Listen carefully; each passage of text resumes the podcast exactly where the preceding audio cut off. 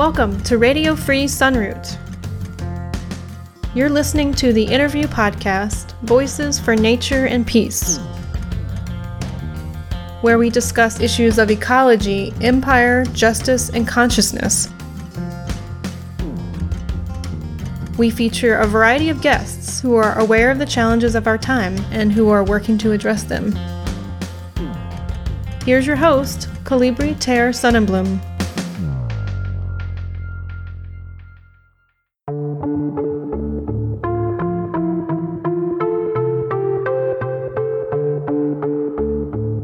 Episode 49 Putting the Heart Back in the Valley by Putting the Fire Back in the Ground, featuring Bobby Fosik. Cove, Oregon, is a tiny town in the eastern part of the state that most Oregonians haven't even heard of. Surrounded by fields of conventional monocrops in the heart of conservative ranching country, it seems an unlikely place for leading edge cultural transformation, and yet it is thanks to what might strike some as an unlikely partnership between Native Americans and the Episcopal Church. I first visited Cove and met Bobby Fossica and his family in the summer of 2017. I was traveling through the area with a friend on a foraging and wild tending mission that also took us to Hell's Canyon. Bobby's place was our base camp for a few days of picking and processing cherries from nearby trees, and we cooperated together in setting up drying racks and running their steam juicer. Bobby is a Walla Walla and Yakima descendant from the Umatilla Reservation. In his youth, he picked up some traditional knowledge from his father, but it wasn't until later in life that he committed more fully to learning and practicing the skills of his ancestors. Perhaps ironically, the Episcopal Diocese of Eastern Oregon provided the particular means to do so that he is now pursuing. The diocese is based in Cove and has been running the Ascension School Camp there for decades. Bobby attended the camp regularly during his childhood because his father married an Episcopalian woman. As an adult, he visited the place again and heard that the diocese wanted to, quote, right some wrongs with the indigenous people whose land they were occupying. He inquired, and they ended up inviting him to be part of that effort. The background on this invitation is that, at its General Convention in 2009, the Episcopal Church passed a resolution repudiating the doctrine of discovery and calling on congregations to support efforts by Indigenous people seeking respect for, quote, their inherent sovereignty and fundamental human rights, unquote. Here's to hoping that other Christian denominations will also take up this banner to make up for past behavior. The diocese now provides Bobby with the salary and housing, as well as making the camp's facilities available for cultural events that he helps organize. It's an inspiring story of real cooperation and a sincere attempt to make reparation. Bobby and I conversed on December 30th, 2020. We talked about the ecological restoration he's doing at the camp and in the surrounding area, and how it encompasses more than restoration projects typically do that are sponsored by universities, governments, or nonprofits.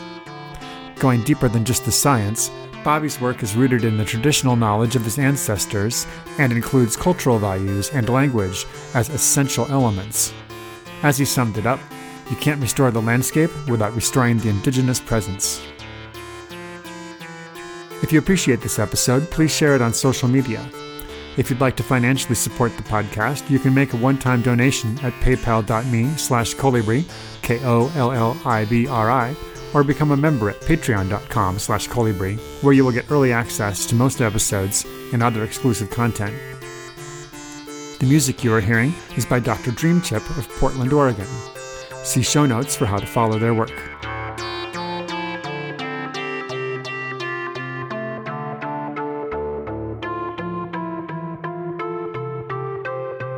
Now here's my conversation with Bobby Fosik. The recording begins with me reading something he'd recently written on social media about the necessity of place based solutions.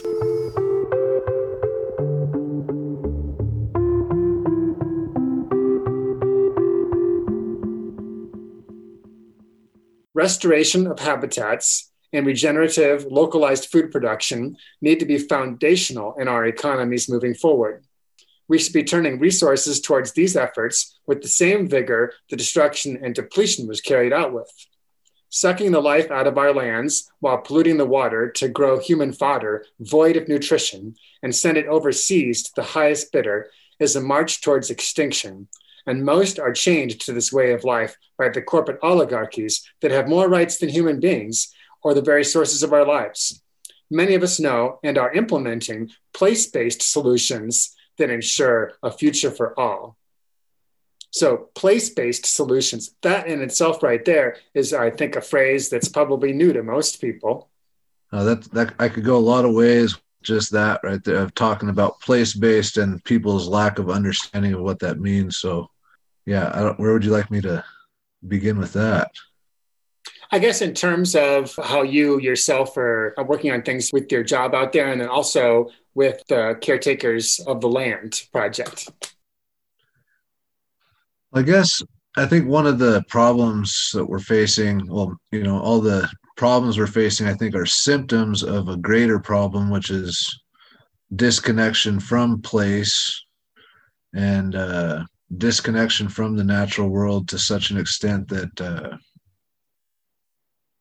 we really don't understand how the world around us works, how it functions, and uh, and then the need to teach ecological literacy as a, uh, a principal foundation. I think is highly important because we've really been uh, forced into having to put a lot of focus into reading the written word and to the point that we've almost gotten educated out of context of place. And you know for a long time uh, people existed pretty well. You know there are many societies here in this area and uh, that really flourished and uh, based off of place you know based off of the knowledge of how how the ecosystem they inhabit functions and you know our, our stories from the beginning of time till now always sort of leading us to reflect on the natural function and to prevent to make choices that prevent um, depleting our food sources and ruining the habitat and causing uh, these struggles that we're facing for the future generations of what happens when you start to remove keystone parts of an ecosystem and the subsequent collapse that follows you know and sometimes it's pretty slow and and so uh, you know place-based solutions i think one of the problems we're facing is that there's a pretty uniform uh, you know everything's globalized and and one size fits all. They're trying to blanket the whole world with you know really one size fits all solutions and uh, ways of managing the landscape you know ways of building you know cities and without consideration of how those places function you know? And so it's a society destined to collapse that doesn't uh, have any thought towards the function of the of its sources of life.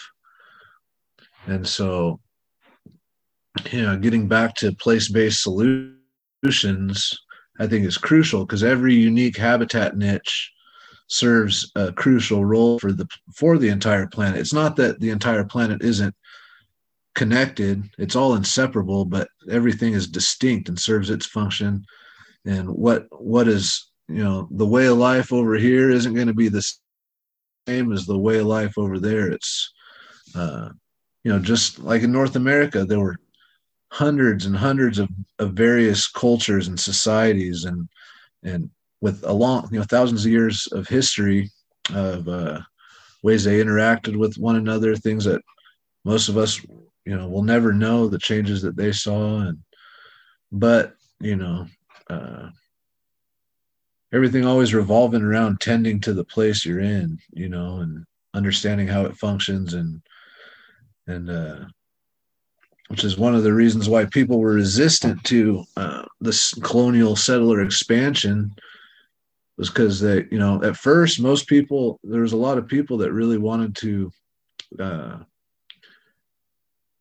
work with and share the space with a lot of the early homesteaders and settlers and you know it was like just nation to nation. Yeah we can we can all pass through these places and enjoy the abundance and the beauty of these places but once you start to make choices that uh, break those natural laws and that will inevitably create struggle and, and scarcity for the future generations, then you're going to be asked to stop. And when you ask someone to stop what they're doing they take it as hostility. And and i i feel like a lot of conflict and stuff kind of some of it stems from uh you know people just speaking up for their land and for their families and trying to protect them and anyone would do that. You see it happening all the time still and but for different reasons not for because of the longevity of of your home or for the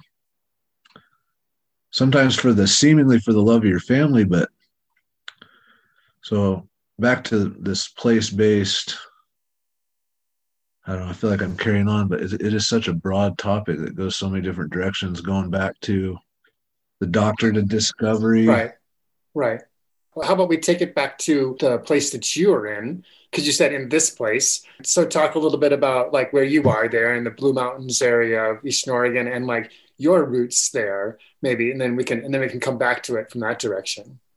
Okay, yeah. So yeah, I am currently in Cove, Oregon, as it's called now, which sits on the uh, eastern edge of the Grande Ronde Valley in Northeast Oregon. So, kind of at the edge of the valley and the base of the Wallowa Mountains and uh, homelands of the Cayuse, Umatilla, Walla Walla, Nez Perce, and uh, yeah, and I'm from the the Umatilla Indian Reservation near Pendleton, Oregon, which is west of here about oh, 60 miles or so, in the foothills of the Blue Mountains. So, yeah, that's where I'm at. Right, and in Cove, you uh, are working at the uh, Ascension. What's it called? The Ascension. The Ascension School Camp and Conference Center. Right. Yeah. I, uh, so, really long story, you know, but how I got came to be that I'm connected with this place. Mm-hmm. Uh, my father uh, married an Episcopalian woman when I was a child, and this camp is run by the Episcopal Diocese of Eastern Oregon.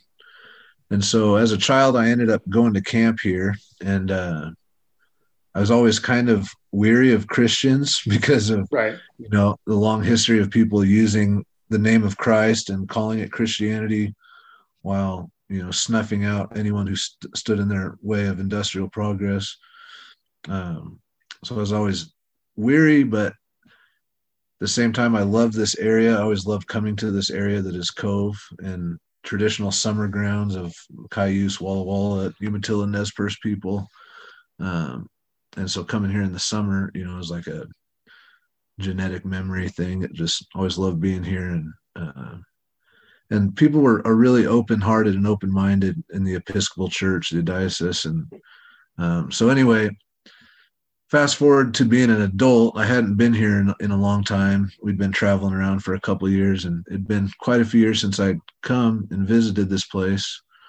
And uh, we were living on the opposite end of the valley, and came over for a, a work weekend and we heard them talking about um, so I just wanted to come reconnect with the camp here and uh, overheard people talking about the doctrine of discovery and how uh, the Episcopal Church had uh, made the resolution to repudiate the doctrine of discovery, you know, publicly and openly, and stating that they feel that the doctrine of discovery goes against the gospel of Jesus Christ and is an inherently racist doctrine that goes against any of the teachings that Jesus was hoping to share or convey.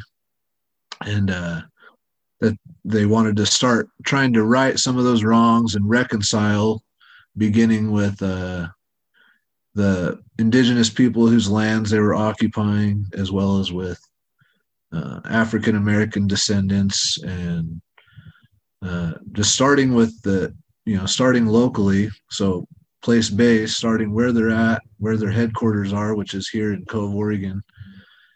And so we were there, you know, and our family is, you know, I'm Walla Walla and Yakima descendant.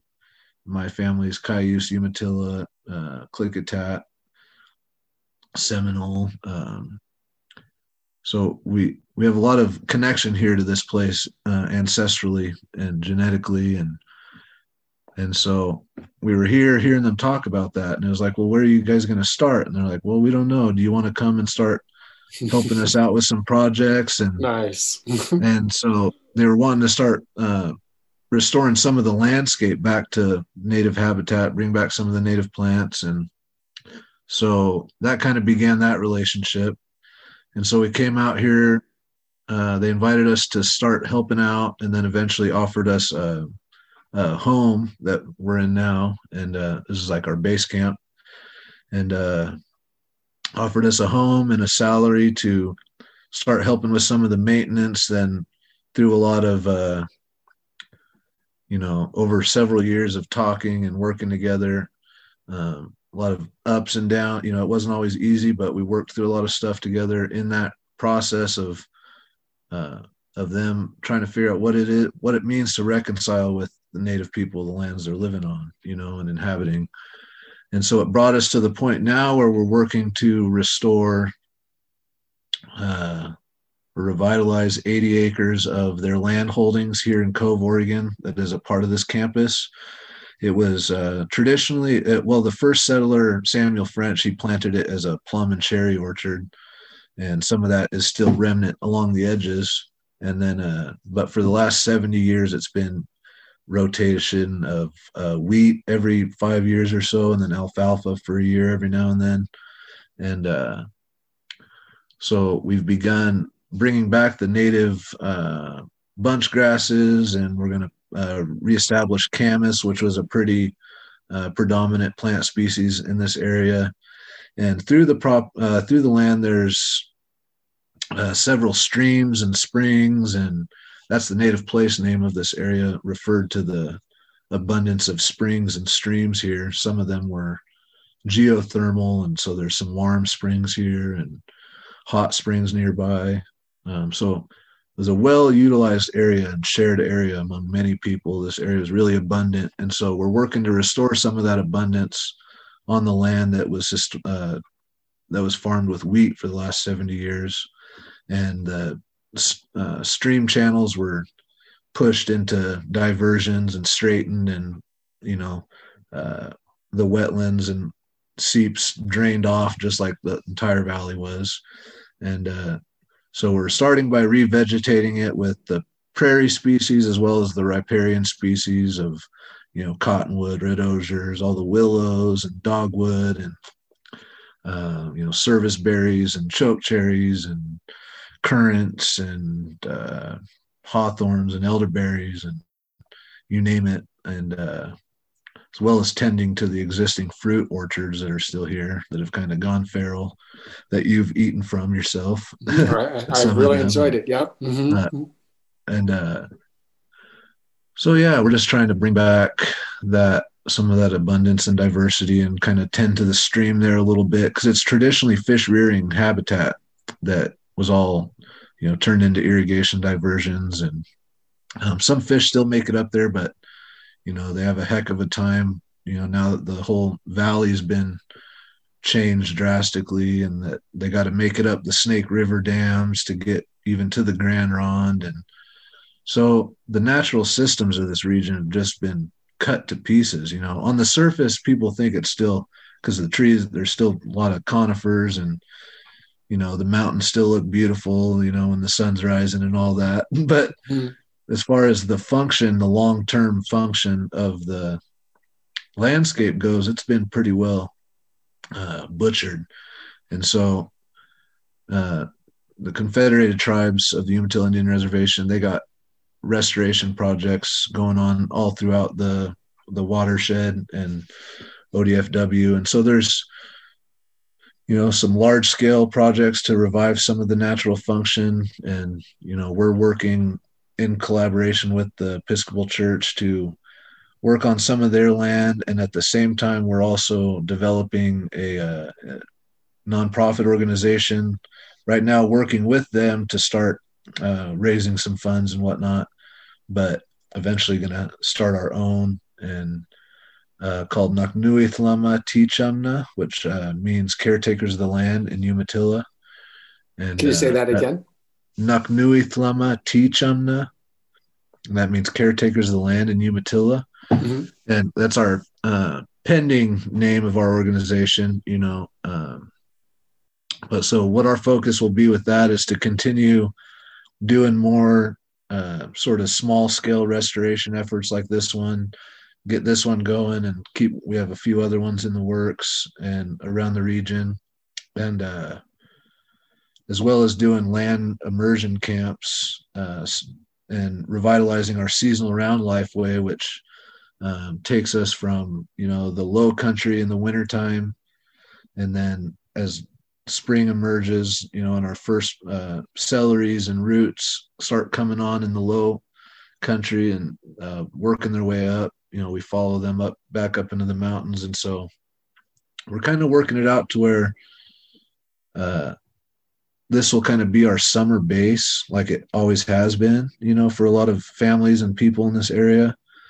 And you know but instead of coming back for all these foods we're coming back to revitalize some of these foods. A lot of them are still here near and around in the mountains and stuff but the Camas prairies and what it was has been totally changed. There's species that are missing entirely from nearby. Um, there's still some populations intact like bighorn sheep you know used to live up in all these ridges and rim rock not anymore. They have a really hard time because they shared the diseases with all the domestic sheep and goats and and you know the whatever turns the most profit takes precedence typically. And and so you know it's kind of a sometimes painful when you understand how the system works to see how it's being treated and abused. But you know we just find our purpose in trying to repair some of that while repairing our our way of life which is directly linked to because our you know our stories from the beginning our creation story and how we came to be is all centered around taking care of of our ecosystem of our of the natural function of this region particularly. It doesn't teach us how to take care of the east coast you know it doesn't teach us how to take care of you know anywhere but here you know the, on the columbia plateau and then understanding your watershed. So i think you know this old societal function i think plays a vital role in adapting moving forward as we uh you know are trying to find ways to get us out of this mess we've created you know because food scarcity and poverty it's all man-made you know. If we follow natural law we're going to be okay even in times of of hardship. You know there's cycles of of famine and stuff but they're exacerbated by us you know by by us changing away from a natural law way of life you know the salmon are still trying to keep up their end of the deal all the time you know right. they're always going to try to swim back to the mountains and it's us who have you know neglected them and and you know through force and through you know force assimilation and you know long history of hardship between the united states government and the many societies of this region um, I say many societies because it wasn't just a couple tribes, you know, it was many, many nations that lived, you know, that had their ways of dealing with each other. And, you know, it wasn't always perfect, but we took care of the land the best we could. And if we ever were forgetting that, you know, all we had so much of our society was around not forgetting how to take care of the land and and so now we're locked in these cycles of consumption and all of our land is, you know, the majority of our land is has been flipped and you know, instead of that energy that is in that land that shows up in those foods and in our local ecosystem, instead of that nourishing us, it's being shipped down our dammed rivers and shipped out to port and out to sea to go to wherever. And I should have said in that post, I should have said human and animal fodder because, you know, how much of it is used to go to feedlots, you know, right. which is sad because the cattle in this valley have more rights than most humans. And so there's no reason why we should have to buy our protein from anywhere. We have enough protein in this valley to feed all the local inhabitants between the beef and the elk and all the animals. And if we restore the habitats, cattle can still periodically graze through some of those places, but it has to be in smaller scale and not for profit minded, but for local local uh, uh, food security minded, you know, and feeding your neighbors healthy food and and trading with them for what you you know for your financial or whatever. But having a healthy, I feel that having a healthy ecosystem, everybody can be taken care of, you know, because there's there already was enough for everybody, you know. Like I said, there's times of scarcity, but between the buffalo herds and the salmon and you know all the many foods there's enough for everybody. Our taste buds are pretty spoiled now. A lot of people won't ever want to eat some of that stuff, but the thing the thing about a lot of the contemporary food is that it's been designed you know in fact to be addictive you know like right they go into laboratories and they're like oh let's work this out so that so that this really gets people coming back for more you know and let's go further than that they they work on the smells that are released you know right by restaurants, right? Like, so like I haven't eaten at a Kentucky fried chicken in like, I don't know, probably 30 years or something, right? You know? And, and I, I wouldn't, if I ate that at this point, I would probably get sick. But you know what? If I'm driving through town and I'm hungry and I drive by one of those places and I got my window down and I smell it, I'm hungry.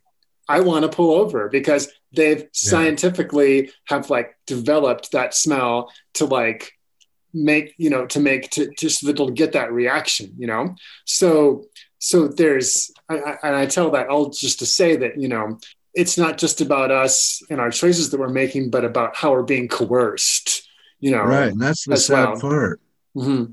sorry to interrupt but no just, no i was, I was it goes done. to show that um because i talk about all this stuff you know and it gets it's disheartening sometimes because when i'm out you know in the ecosystem and I can see its needs and I can see you know, it seems like it's so simple. Like if we really want to just have our basic needs and then some, it seems so simple to localize our food sources, localize our food economy, like and rejuvenate our habitats that can already feed people naturally by as a byproduct. And then if you interact with it properly, you get what you need while helping it to flourish. But then you look at these little things like what you just pointed out, and it just goes to show how much of this society is really not based around health or well-being or anything like that. It's based around maximizing consumption all the time and always increasing consumption rates and always making sure that people are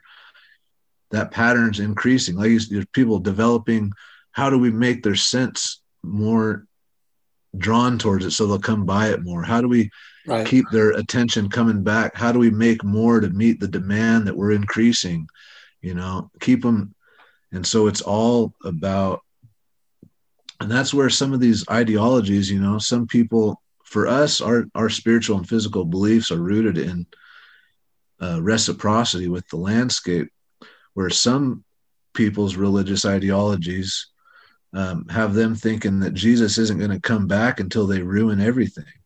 Right. So they're hell bent on it, you know. And in the meantime, they're creating the the very hell that they brought and and created and designed. They're creating it right here on earth, trying to get to some idea of heaven that um, was already on, here on earth before they turned it into hell. You know, right if you don't mind me bringing it back to the valley that you're in yeah. there, um, that like like I, I've been through there a few times and you know, it was all like wheat. And I remember there was also a good deal of chocolate mint, which was kind of interesting, like fields and fields of chocolate mint. But it was all products that were uh, intended to be commodities to be harvested at once from these monocultures and then basically shipped off to be used for other things like the chocolate mint is used for flavoring or whatever. I think maybe even in toothpaste bubble gum right right that kind of thing right? And then uh, the wheat is you know maybe some of it's going to humans but then uh, uh, maybe some of the you mentioned alfalfa too that's going to animals obviously. But before that was there in the valley there was a lot of camas there for example right and i think that right. you told me the story once of how um, when the European uh, settlers or invaders, however you'd like to call them, first came into the hills above the valley and looked down into it, the camas was blooming, but they didn't realize that's what it was and thought they were looking at a lake for a moment, you know? Yeah. From, from all the blue flowers. And it's like, wow, that's just an astounding you know, vision to think of. I mean, first of all, like so many valleys all across the entire hemisphere, of course, had a similar story. Like right. there was incredible abundance that was in these valleys everywhere of first foods, like just different kinds everywhere that all just got plowed under for different commodity crops as soon as those the, the you know the, the the the settler colonialists came in, you know, and and you know I think that that's something that most people, most contemporary people don't realize. You know, city people like they come out and they're like, oh look at the country, it's so beautiful, you know, just because everything's green. And I understand that green is a relief to eyes that are used to just looking at concrete all the time. But of course, right. the valleys have really been hammered harder than any place else, you know, like because they were the places that was good for agriculture, you know. So now you're there and it's uh, you know, the, the Episcopalians are, you know, very serious you know about about wanting to make reparation you know and that's wonderful to, to, to see. And now you're you're planting back there. And one thing you did this year that i saw that you did that was really encouraging was bringing the camas bake back to the valley. So i thought maybe you could uh, talk a little bit about that. Yeah. Um, yeah so like you said this valley was full of camas because the where the Grande Ronde River is a huge water system tributary of the Snake, comes from the Blue Mountains and the Elkhorn Mountains, and it would snake through the valley, met up with Catherine Creek and a bunch of other streams, and lots of marshes, ponds, and it flooded almost yearly, and but that charged the the whole system up, and it was full of you know tules, cattails, camas, lots of lush grass. Um, so people mainly came here in the summer for those, you know, because there's plenty of grass for, you know, once people were traveling by horse primarily, you know, at the same time that the foods are coming on in the summer up here and it's getting hot down in the low country.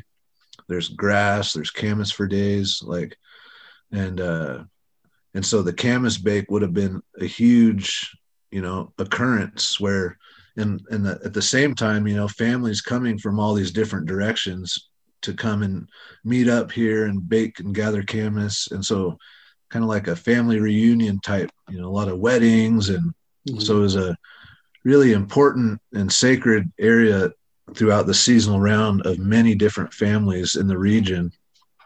And, uh, you know, so along with the removal of most of the camas and with the removal of the people, you know, um, there's a pretty sad history of interactions between settlers and and the the people. And there was a massacre you know.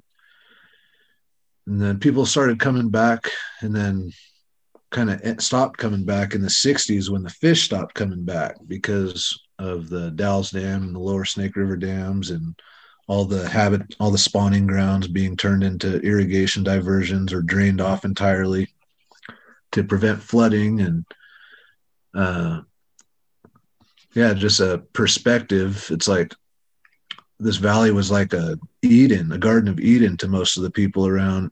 And then when the settlers came, they called it a waste prairie. They said, "This will be, you know, pretty good land once we tame this waste prairie and tame these, you know, wild waters." And and so, uh, yeah, in revitalizing Camas, you know, for us, revitalizing the knowledge of it and um, where it is still existing, what its needs are there, um, how to you know how to gather it properly, how to process it properly has been a big deal for our whole community over the last few years. Uh, many different elders and teachers have been, you know, our language teachers and culture keepers have been working hard to uh, gather up as much knowledge of it as they can from families and people that have heard stories from other people because there's some families that still kept the traditions of camas baking alive and uh, but then when was it? 20 2018 the tribe's uh, language program did a trial run and, and baked some camas and then in 20 i believe it's 2019 uh, as a community, we baked camas um, with the, the the language program's culture camp, and so we baked it with all those kids, and it was just beautiful experience bringing back that practice because it's an art, you know, how to properly bake it and the different ways you can bake it and what the outcome will be, you know, with different methods you apply or it's a lot of layers and you got to have the right rocks and you got to have your timing right. Can you tell us a little bit about the, the process, like from what it's like to harvest the plant and to, to just kind of walk us through it? Yeah, it's really a long, you know, a long process because you got to know where you're going to get it from. You can't just go pick it up wherever. And, um, and then you got to know how that place is looking. You got to make sure there's no death camas there.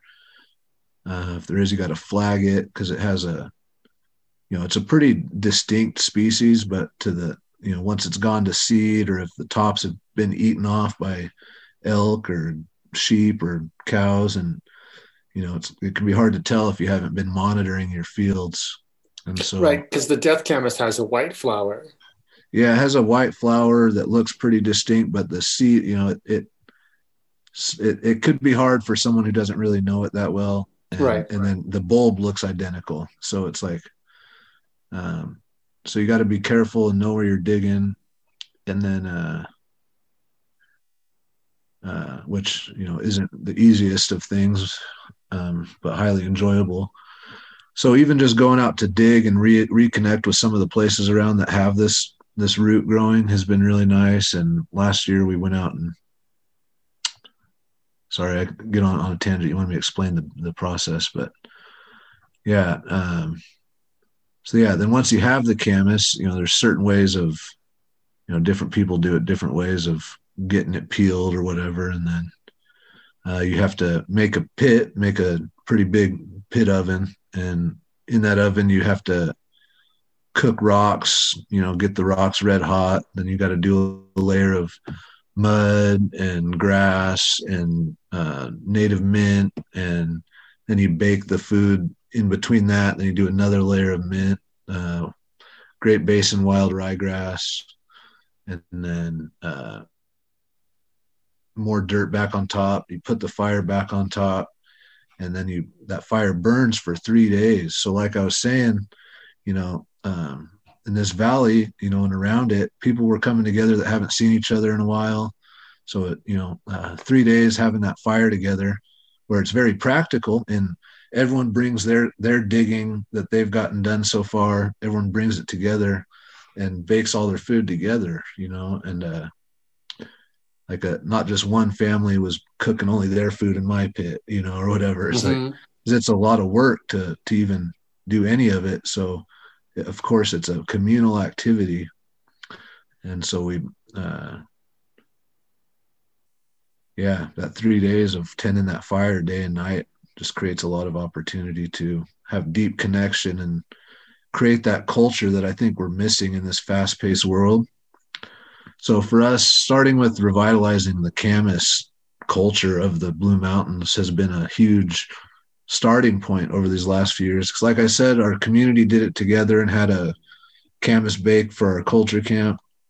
And then this last year, we decided that we were going to do it here in Cove and kind of bring the practice back to this valley because that's always been something that's been on my heart ever since I, you know, because I've, I've always lived back and forth between the foothills of the Blue Mountains and around Pendleton area and then this valley. Like that's always been my home since I was a baby. So it's like once I learned about how the land did function and how Camas was a huge part of life here, it's always been on my heart to bring that back, to start restoring Camas wherever I can, and to learn again how to cook it, process it.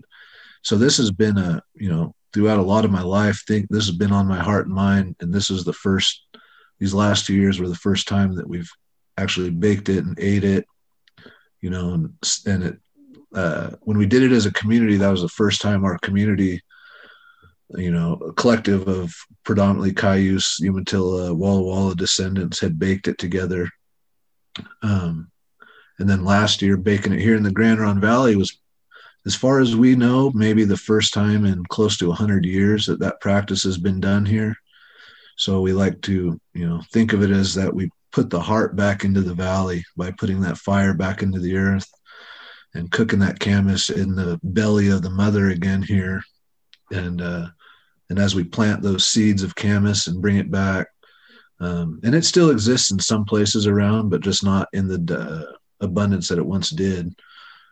And so yeah the camas the, the knowledge of it going and gathering it and baking it has become a, a focal point for our revitalization efforts because that alone gives us you know something to work on most of the year. Because when we go out to gather camas we're not just gathering camas we're gathering uh, our wild carrots and other summer foods as well. And but and then that three days around the fire baking it gives us an opportunity to really connect and pass on a lot of teachings and uh, share a lot of skills and knowledge. Uh, last year we were only able to have a small group of mostly family due to the coronavirus but on into the future we hope to make it a a yearly event for our community. Um, the Ascension School, part of their reconciliation and reparation efforts are to allow us the use of their campus and facilities for any of our revitalization efforts. So,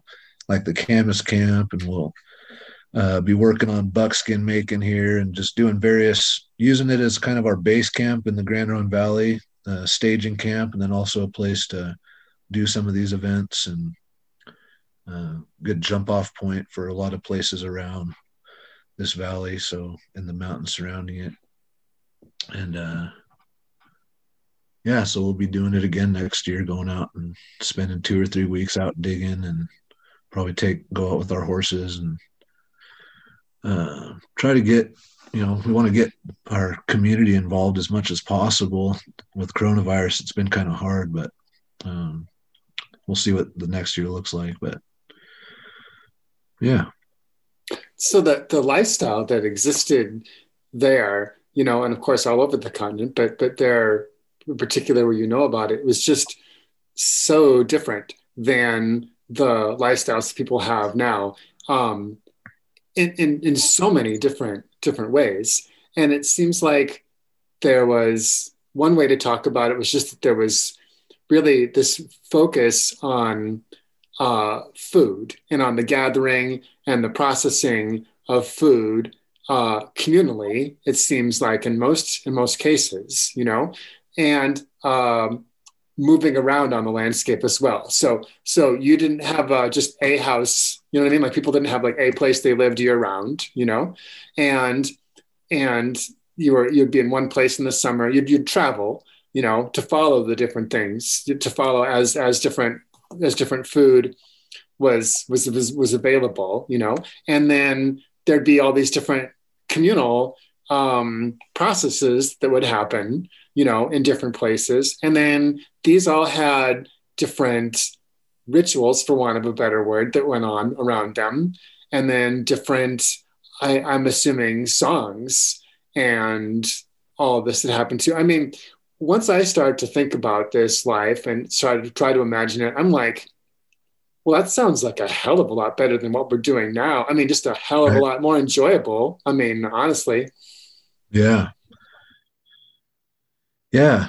That's, you pretty much described it. Um, you know, there were places that were permanent year round camps that, you know, I imagine were a lot of elders stayed there and but yeah, for the most part, people followed the foods around and and uh, so part of our efforts too are to revitalize those trail systems, you know, and and figure out where they're still connect, where we can still make that way of life happen, and networking with landowners in between that want to work together and finding the public places. So lots of scouting and but because it you know all those connections i think are super important including the being able to move through those places and go to those places. Because at one point you, there would just be at all these uh, usual places such as here there'd be just poles stacked up in trees you know for the next for whoever you know uh, grindstones everywhere tools everywhere.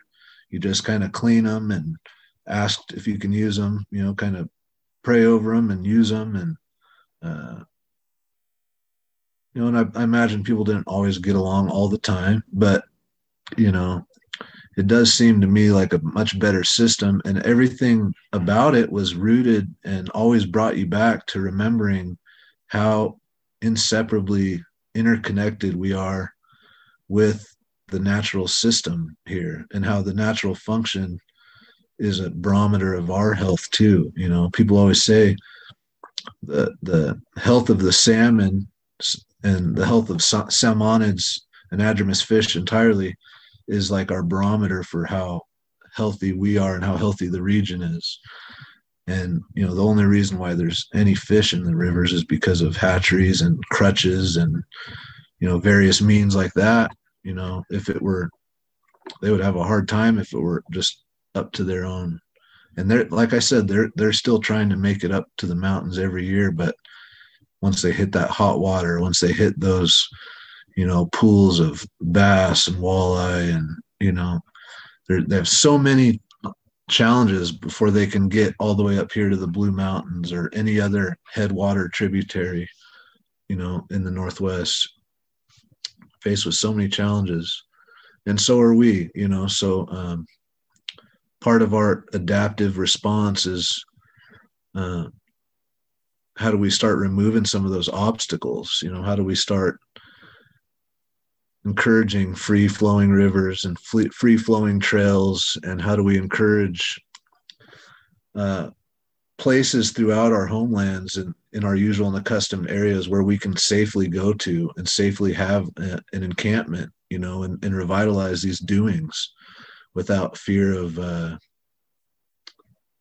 you know you know there's a lot of trauma around it a lot you know it wasn't that long ago that over 50 of our women, children, and elders were massacred just on the other side of the valley while gathering food. So it's hard to even, you know, uh, for some people to even want to come over here and gather their food. You know, just being here is uh because those people that massacred those women, children, and elders gathering food were a lot of them were volunteer settlers. You know, there was some divide at that time over letting letting us live our traditional way of life and some people just like nope if we keep letting them it's just be host you know it'll just be skirmish after skirmish or whatever so but so yeah it's facing a lot of stuff even just to move out to back to a place like this and to start you know uh, revitalizing how the land functions you know i've definitely had people try to stop it and uh but I can't, you know, I can't stop doing this because I just couldn't go the other way, you know. So, uh. yeah, yeah. In the part of, of, of where you are out there in that area is also a little bit unusual compared to other places in the United States. In that, certainly compared to the East Coast and the Midwest, the colonization was much more recent. It was just right. in, the, in the late 1800s into the beginning of the 20th century. And then another thing that's unusual in a positive sense in that area is that um, when the reservations were made, they were made by shrinking the land that was traditionally your land rather than say on the East Coast where they just got picked up and sent away. You know what I mean? Like, you know, the Cherokee getting driven out of the Southeast the southeastern United States and being sent to Oklahoma to some place where they didn't know any of the plants or any of the animals, no traditions at all. I mean, so so so there's there, you're you kind of have both things there where a it's a fresher memory of of of, of, of the traumas, but then also a fresher memory of the the life ways, and you actually have some physical space still intact. Right. Yeah. Yeah, and a lot of that is because our ancestors put up a hell of a fight to not be because they wanted to move people down south into the desert and you know a lot of different ideas of where to where to move us and our ancestors fought for fought to not be moved and so um like chief joseph chief joseph was one of them right chief joseph the cayuse you know uh, lots of different people. You know, uh, you hear about Chief Joseph a lot. There's a lot of different people that, that uh, made a lot of sacrifices for us to be here the way we are today, and to make sure that to reserve, you know, uh, in those nation and nation agreements in the 1850s uh, to not say you know, you please let us, you know, but we reserve our rights to hunt, fish, gather, graze, camp. And if any of those things become uh, inhibited, you know, then that's like going kind of going back against. And so that's why, you know, there's such an adamant effort to, uh, restore our waterways and restore our foods and preserve what's still there because yeah there's still some areas intact. And uh so yeah there is there is a lot to be grateful for here in this region of that there is still that connection to our subsistence ways of life where yeah on the east coast some other places that had been changed drastically a long time ago so so so there at the at the Ascension School camp, where you've got the the 80 acres there that you're working on, you pretty much have free reign over what you want to do there. Yeah, for the most part, um, I lead. You know, I lead the effort, and um, you know, I call in a lot of different people in my life for guidance and help and consulting and trying to figure make sure we're doing the making the best choices but I fall back on you know our traditional ecological knowledge, ninety percent, you know, to hundred percent, and then reaffirm with with with our with experts, um, you know, about different methods we're using. But but yeah, and and so that through grants and through donations and through their funding, you know, we got resources, and so that's what's pretty cool too is they're uh, not only putting us kind of in the lead of it, but then putting the resources behind it so that we can make sure that we're getting good seed and getting good plants and you know which is cool too because in the process we're kind of seeing through experience how you know it can be good also for the economy you know like in doing this we we're supporting the local native plant nursery and we're we have a walking trail through part of it, part of that project, so the community is able to come and walk and enjoy it and be a part of it. And um, but yeah, yeah, we pretty much guide the ship. So on the on the choices with that land. So Right. And then what you sort of envision uh, over as time goes on is that you'll have different activities basically going on year round that people from your community can get involved in. Yeah, yeah. The the Ascension School is a it's an outdoor school facility too. So like, um, hopefully over the years, the local public school system can come out and we've had a few classes come out kind of before we got the project started, but because they also have a big greenhouse and garden here, and so another cool thing that kind of came about out of uh, the COVID nineteen situation is that uh, the the summer camps got canceled last year, so instead the director of the camp hired some interns and had them go through some pretty strict kind of COVID nineteen regulations to make sure keep everyone safe. But then they got to stay here for the summer and work on various projects and uh, got paid a stipend and helped with the restoration efforts and helped in the garden and so it inspired the director to then next year and from now on to just have interns throughout the summer that um, are here primarily to work in the garden and to help with the restoration project and learn. So it'll be a cool way to get just have another option out there for some people locally that want to uh, come get a feel for what what that means through this perspective where it's you know kind of a different not necessarily just restoration, but a, a combined effort to revitalize uh, indigenous presence in this area through bringing back some of these uh, doings and and the habitat that supports these doings, but to have them be directly helping in that effort too. So, you know, shaping our own community and our uh, youth, you know, so that they being a part of these efforts, I think really helps to shape, you know, our future leadership as well as uh, shaping future allies that come out and learn and, and take part in these efforts. So, yeah, and then we're going to have uh, some various camps here and um, probably lots of planting events in the fall and stuff. But well, yeah. and uh, language is going to be part of it too, right?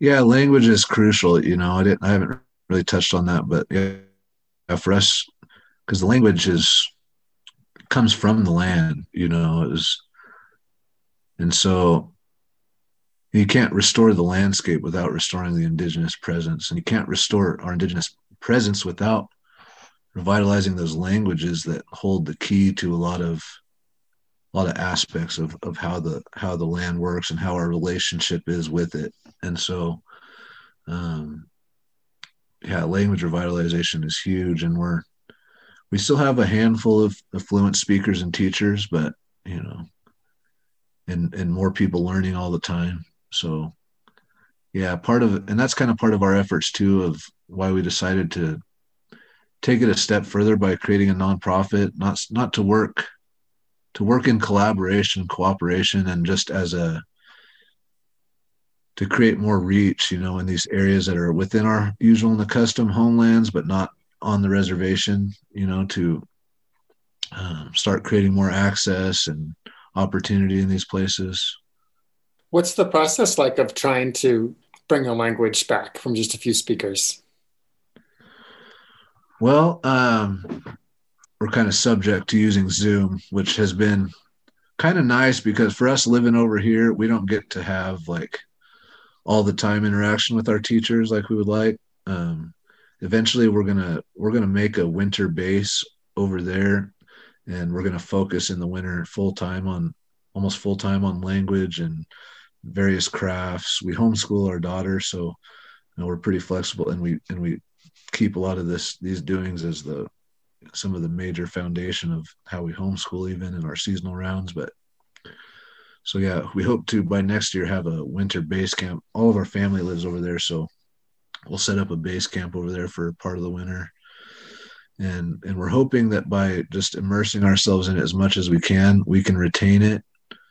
Um, they're teaching it in the school. Our tribe has a oh okay. their own edu you know they handle they have their own high school and started oh 10 to 15 years ago i believe it started. And okay. uh, and it's gotten pretty kind of the double-edged sword of, of building a modern economy is that we've kind of regained some of our sovereignty in that way that we've taken control of our own education and mm-hmm. a lot of different means of um, taking care of ourselves financially so the education over there is pretty pretty good and incorporates language from what i from what i understand incorporates language into the daily doings but you know and for a person like me i found that hands on and and while living is the best way to learn. So i've been able to retain a lot through being you know and our tribes also created it was like a 15 year long project and they released it a few years ago. The Čáw Pawá Láakni means uh, they're not forgotten and it's a place names atlas. Oh, uh, native, native place names atlas. So and since that book's come out they've so many more stories have come out about different places and names. So hopefully eventually maybe make another edition but um because the language and the, the place names are kind of like a hint you know like a, a track that was left you know to remind us this place is known for having a lot of this or this place we went here for that you know.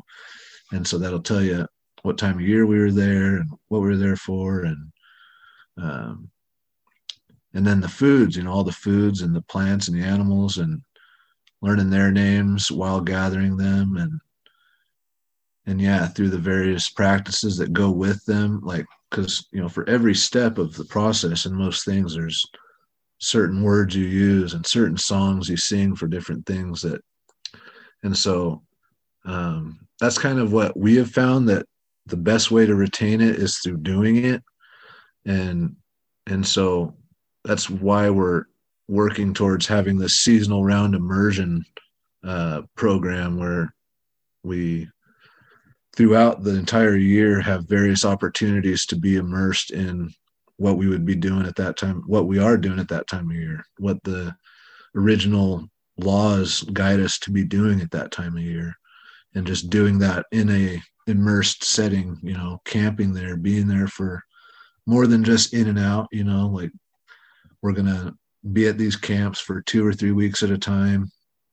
People can come out for the whole time, you know, from our community, or come out for you know if they're not used to being out there they can come out for even a visit or a day or you know we'll have case by case basis in getting people out to to experience it but and then raising money so that we can fund our language teachers to come out to these camps too because you know a lot of times they get you know survival a lot of times you know? I think a lot of people would like to get back to doing a lot of these things but different people are on varying levels of just survival and so a lot of times you know money is a limiting factor.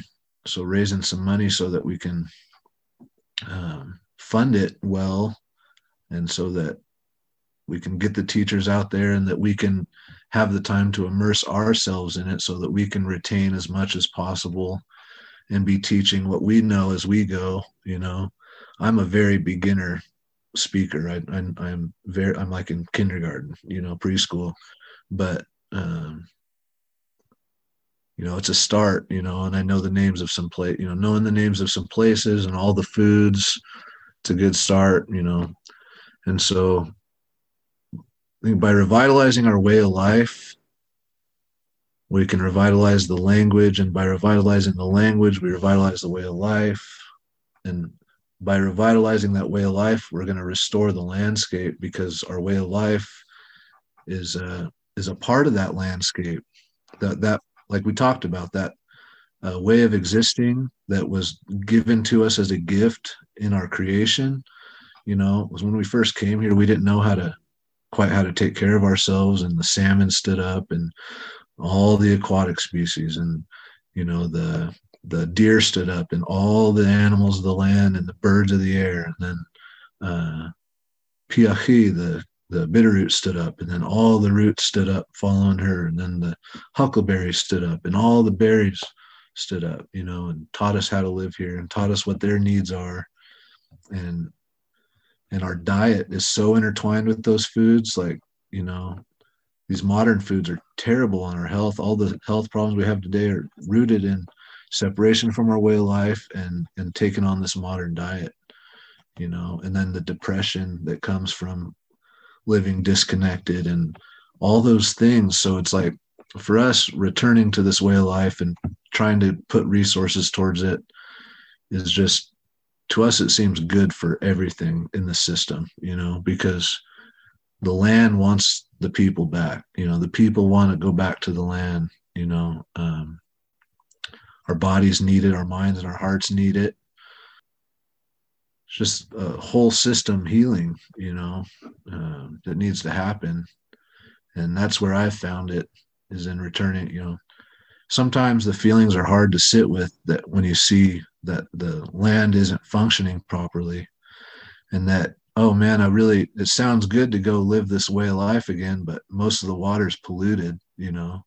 Like i can hardly find a place to you know f- filter water out of sometimes because it's so dirty. It's like that can be disheartening but then it gives you a sense of purpose. Well now i know what i'm here to fight for what i'm you know because right. those that job was given to us in the beginning of time too.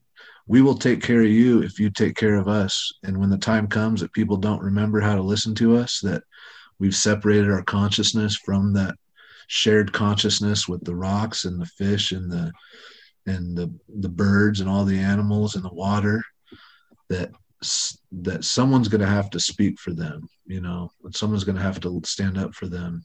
And so it gives us our our job to do while we're here right and so that's what we're working on yeah and just one more topic i kind of wanted to ask you about which is that of course the world is is changing now too in some other ways and you, you've mentioned a lot of environmental destruction that's happened and of course you know, some of that I think can be cleaned up. I mean, dams can be taken out and waterways can be refreshed and all that kind of thing. I mean, even soil can be cleaned up. At the same time, we're also dealing with climate change.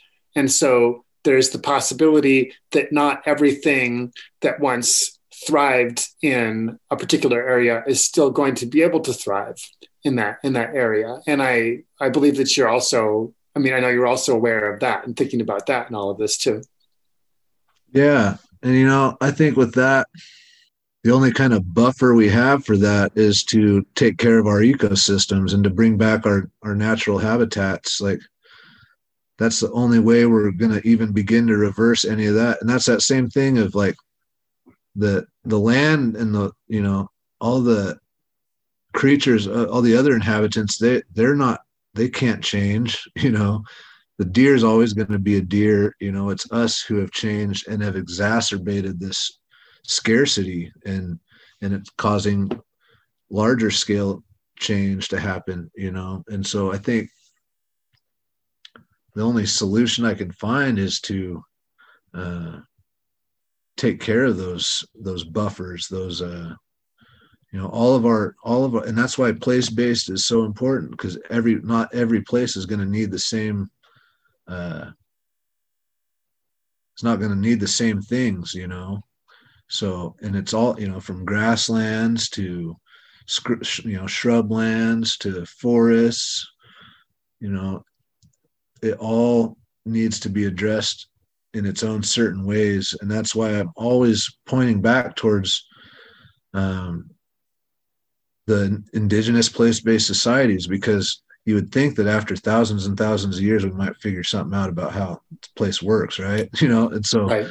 in those ways of life in those languages in those lies the key to how the land functions and how to and yeah there's some changes in the climate that are causing you know habitat niches to move and different things like that and i think even that a lot of it is just so I don't know, so human driven that.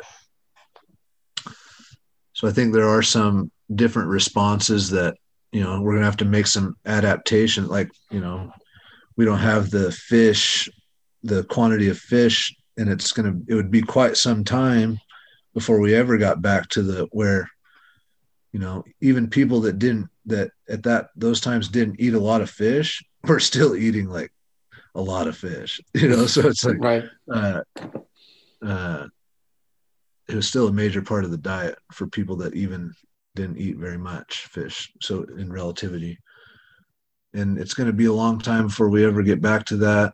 Yeah, could happen pretty quick once if the lower Snake River dams were gone.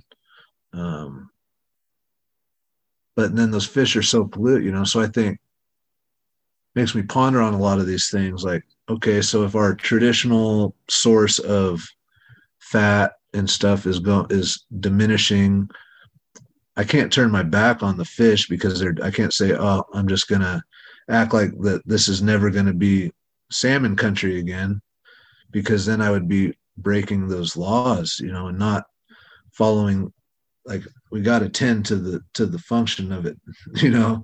And that is our solution like tending to the function of where we're at and how that land functions and you know tending to our part of that whole system. And but it makes me think you know that there's some different different things we can bring in and work with as adaptation measures that will create some food security while simultaneously uh, helping to restore some of the habitats that are necessary for some of these keystone native species like the salmon and the bighorn sheep. And you know so that's why i'm always you know kind of interested in some of the more studies on and people pra- practic- practicing regenerative forms of agriculture where the numbers of, of animals are greatly reduced and worked into a system as a part of the system, not how much can we push the limits to get as much as we can out of it, you know, but like utilizing a small amount of grazers to help to mimic, you know, megafauna that helps to you know, and rotate them through well timed and well managed. Like, kind of stuff intrigues me, you know, because here in this region now, you know, some of the people that I can relate the most to are some of those older style uh, cattle ranchers that still manage them the way that they learned from the Nez Perce and the Cayuse how to how to take care of cattle mm. in this country, which okay. was following our seasonal rounds where the grass is coming on, where our foods are coming on. And then so uh, some people out here, they're following some of the people that are still following seasonal rounds are raising cattle on the seasonal rounds, you know, and not everyone's doing it ethically but there are a lot of people that are doing it ethically. And and it's not conducive to the health of other ecosystems but it works here because the Wallowa Mountains and these canyons and the Blue Mountains produce a tremendous amount of grass which is why the people here were known for their horse herds and people came from all over the place to trade horses with us because the conditions were right for it. And uh, that being said even with lots of you know too many horses we we we ruined some spots too. We maybe not ruined them but tramp maybe grazed them a little too heavy and it turned maybe to more predominantly uh, some places from old stories were more just bunch grass with hardly any brush. And now they're sage and uh, you know juniper or whatever and not as much bunch grass. So it's kind of like but anyway back to the topic of uh, adaptations with the changing of climate, you know, and with the increased population, because obviously we can't just everyone go back to the first foods life way. Like we can't do that because there's so many obstacles. And so I think some of these adaptations are part of that removal of obstacles or bringing in of things to help with food security, such as regenerative forms of agriculture. I really like food forestry, which is pretty much you know our first food system is a system of food forests and meadows you know so it's like similar but with some adaptations to bring in more more species that to help us with some of these missing links uh, uh, to increase our protein sources and our fat sources. Um, but always thinking about the function of the of the natural ecosystem you know and uh, but yeah so I, I, think about things like oaks you know like different types of oak that uh their habitats are changing you know to the south or down lower in elevation and some scientists are suggesting that their habitats are moving up and maybe it would be a good idea to try to do some uh, climate change adaptation experiments and plant in some higher reaches higher elevations with different species so I think about stuff like that. Like, you know, we didn't really have much for acorns up in this country, but we ate acorns. You know, we went downriver and got acorns. You know, um, you know, we got a word for them. They're a part of our diet. You know, and if their habitats are moving up, you know, we're kind of moving up. Like maybe we should try some of these kind of adaptation experiments of plants that are their niches are moving you know it's kind of a controversial topic for some but i think testing some out because i mean there's so many so much of the land is being utilized by things that weren't here 200 years ago so why not bring in some food forests of that have some a little bit of chestnut involved right. and a little bit of oak and whatever you know so yeah i think about those kind of things of and we'll incorporate some of that into this project of trying to get some different oaks established and um, just kind of diversifying some of the food sources. You know, we've brought uh, we've planted some wapato in one of the wetlands here, and wapato was a more majorly known food source down uh, in the in the Columbia River you know closer to the main stem of the river and then also up into like the Coeur d'Alene lakes area and but you know it's found way up the umatilla river which from here isn't very far it's found way up a lot of river channels naturally and where this valley was completely manipulated and drained you know and then native plants were sprayed, burned off with all kinds of chemicals, and um, it's hard to say whether it was here or not. I've talked to people that say they found it naturally occurring in ponds on their property that weren't drained. So it leads me to believe that it was once here. But so anyway, we're working with uh, you know some of those kind of adaptations of bringing in some plants that maybe weren't super predominant here, but whose niches are kind of moving up and uh, climate change is maybe creating more opportunity for them to grow in higher elevation places. Um, because what's going to grow in some of those places are all these really crazy uh, aggressive plants you know that you know i don't think some of them are as bad as people make them out to be but it's like might as well plant the thing that you know is more uh, native to the region and also can provide a tremendous amount of food. Like like wapato it, it creates a, a potato that you know you gather in the fall it's one of your last plant foods of the year you gather and you can get a tremendous amount of carbohydrates from it and uh, yeah just all these things are excellent food sources and a wapato that's kind of like a lily pad right? Makes a lily pad? It makes kind of arrowhead shaped leaf. Oh that's uh, right arrowhead yeah, kind of points leaf. up yeah. Okay. Yeah you're thinking of Wokus Wokus is more down in the Klamath Basin.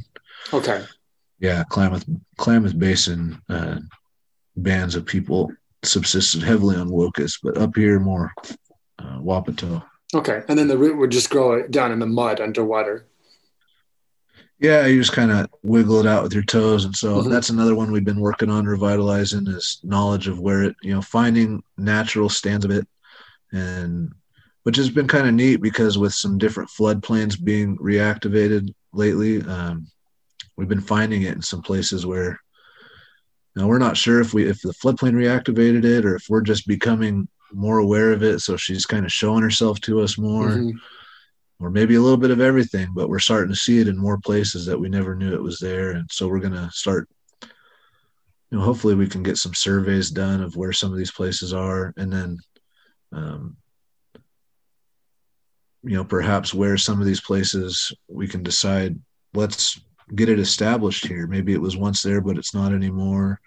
Some different places where we can bring in some of these plants. And you know i recently heard even the umatilla national forest um, is going to begin planting Gambel oaks and pinyon pines in the southern blue mountains instead of they're you know continuing to plant doug fir and ponderosa Hmm. understanding that everything's changing and a lot of those conifers are dying off while some of those plants from the south their niche is moving north and so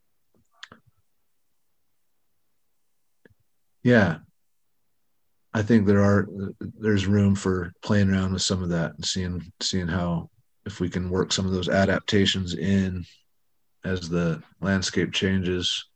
But it's like the more i spend time in these places and with the landscape in my local area i realize like there's no better system than the one that existed here for thousands of years. And like and it can still function. And bringing back its function is the only way because it's all so interrelated. Like the bighorn sheep and the huckleberry and the salmon and like if you try to bring any one of those things back you know they're going to have challenges you know due to one of the things being missing because Right.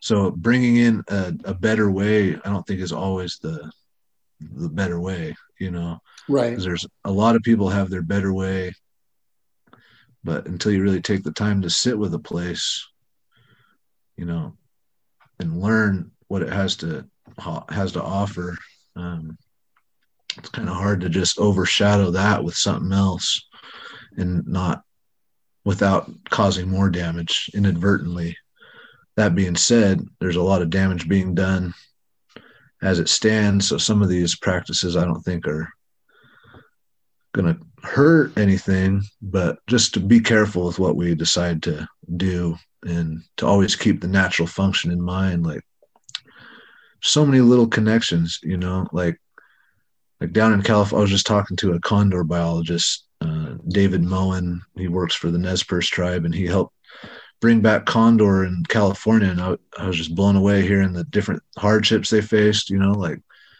lead poisoning, making it hard. So just like one little uh, input into the system or one thing taken out can make such a huge effect. Like with lead being on the landscape in the way it is, you know, from people shooting varmints with it and you know that as they brought back the condor they all of them had lead poisoning. All the condor that are alive have lead poisoning to some extent you know?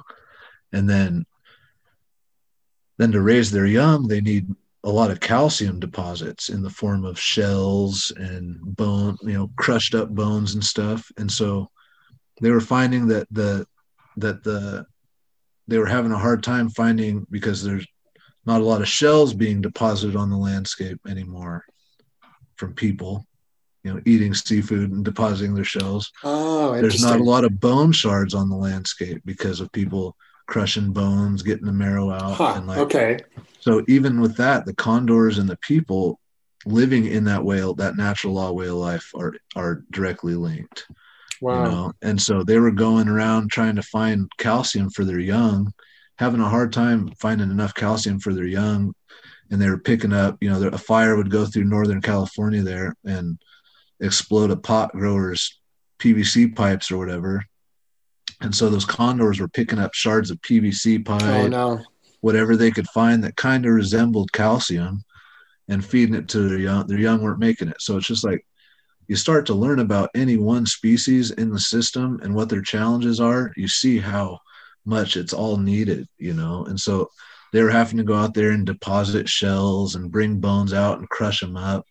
And it's like, well, if we just never took the people away from the, the way of life and the landscape, a lot of these changes, right. these drastic changes wouldn't have happened, you know. But the damage has been done.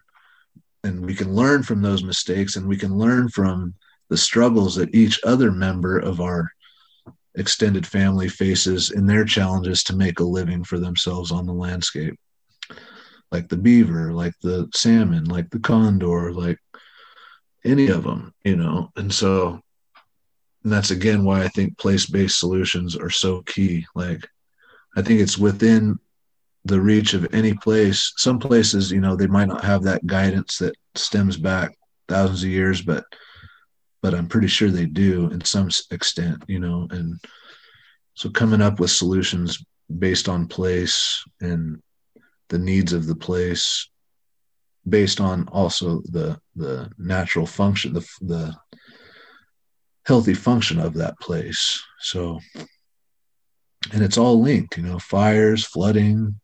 Um,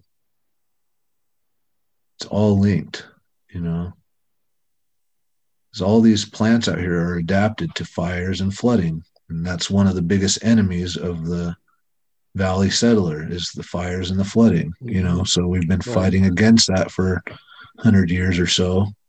And it's it's taken a backwards effect where now when the floods come they're really bad on you know on certain areas because the water takes those right angles and then the pressure has to release somewhere where those gradual braids absorbed all that pressure and released it into the roots of the functioning riparian zone ecosystem and marshes and wetlands to soak it in and now it all releases on billy joe's ranch down downstream you know and he gets his whole crop flooded out, you know, and then has to go through and spray the weeds with Roundup and replant and then gets flooded out again. And so it just takes a lot of input to keep it, to keep this, to keep this thing going. And, uh, right.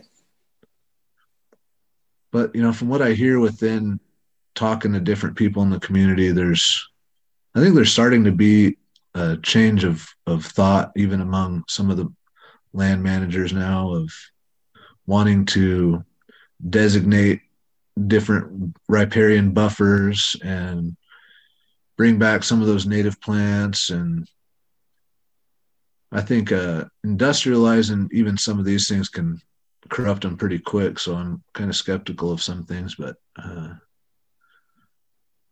but I think some of these things are at least a step in a better direction. You know, that's why I say that a lot. Step in a better direction. I don't think Sure. it's the I don't think it's the end all, but at least we're kind of turning towards a better a better trajectory.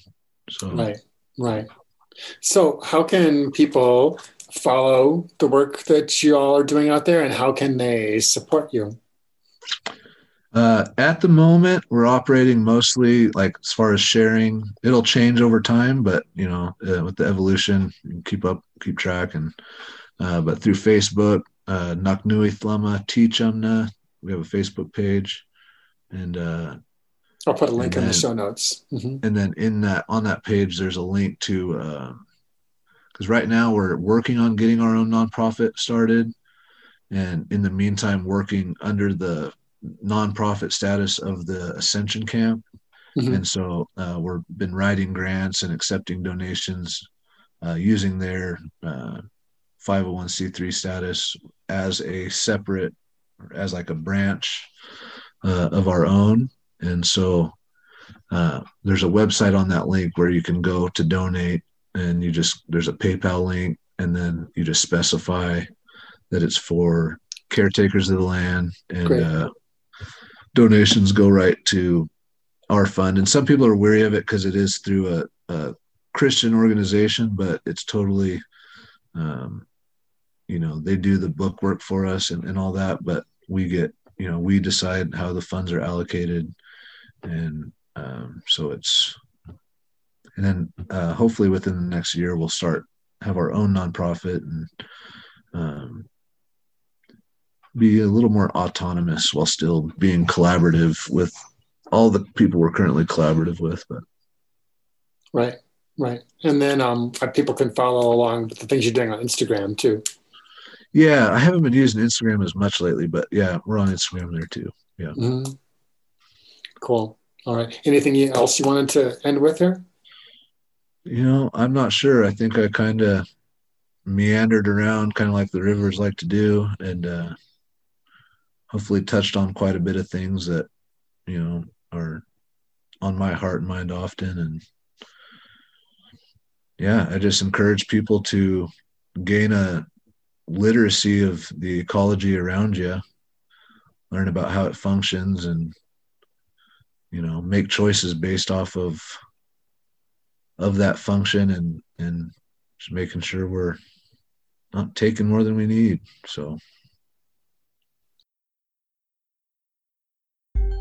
Voices for Nature and Peace is produced in the Gila River Valley, New Mexico, USA, on land that we acknowledge is illegally occupied Apache territory. The intro music is Zero G Yogi by Big Z, with narration by Kelly Moody of the Ground Shots podcast. This outro music is Trip A, also by Big Z. Commercial break narration by Nikki Hill. To become a financial supporter of this podcast and to gain access to members-only content, visit patreon.com slash kollibri, K-O-L-L-I-B-R-I. For more information on Radio Free Sunroot programming, please visit radiofreesunroot.com.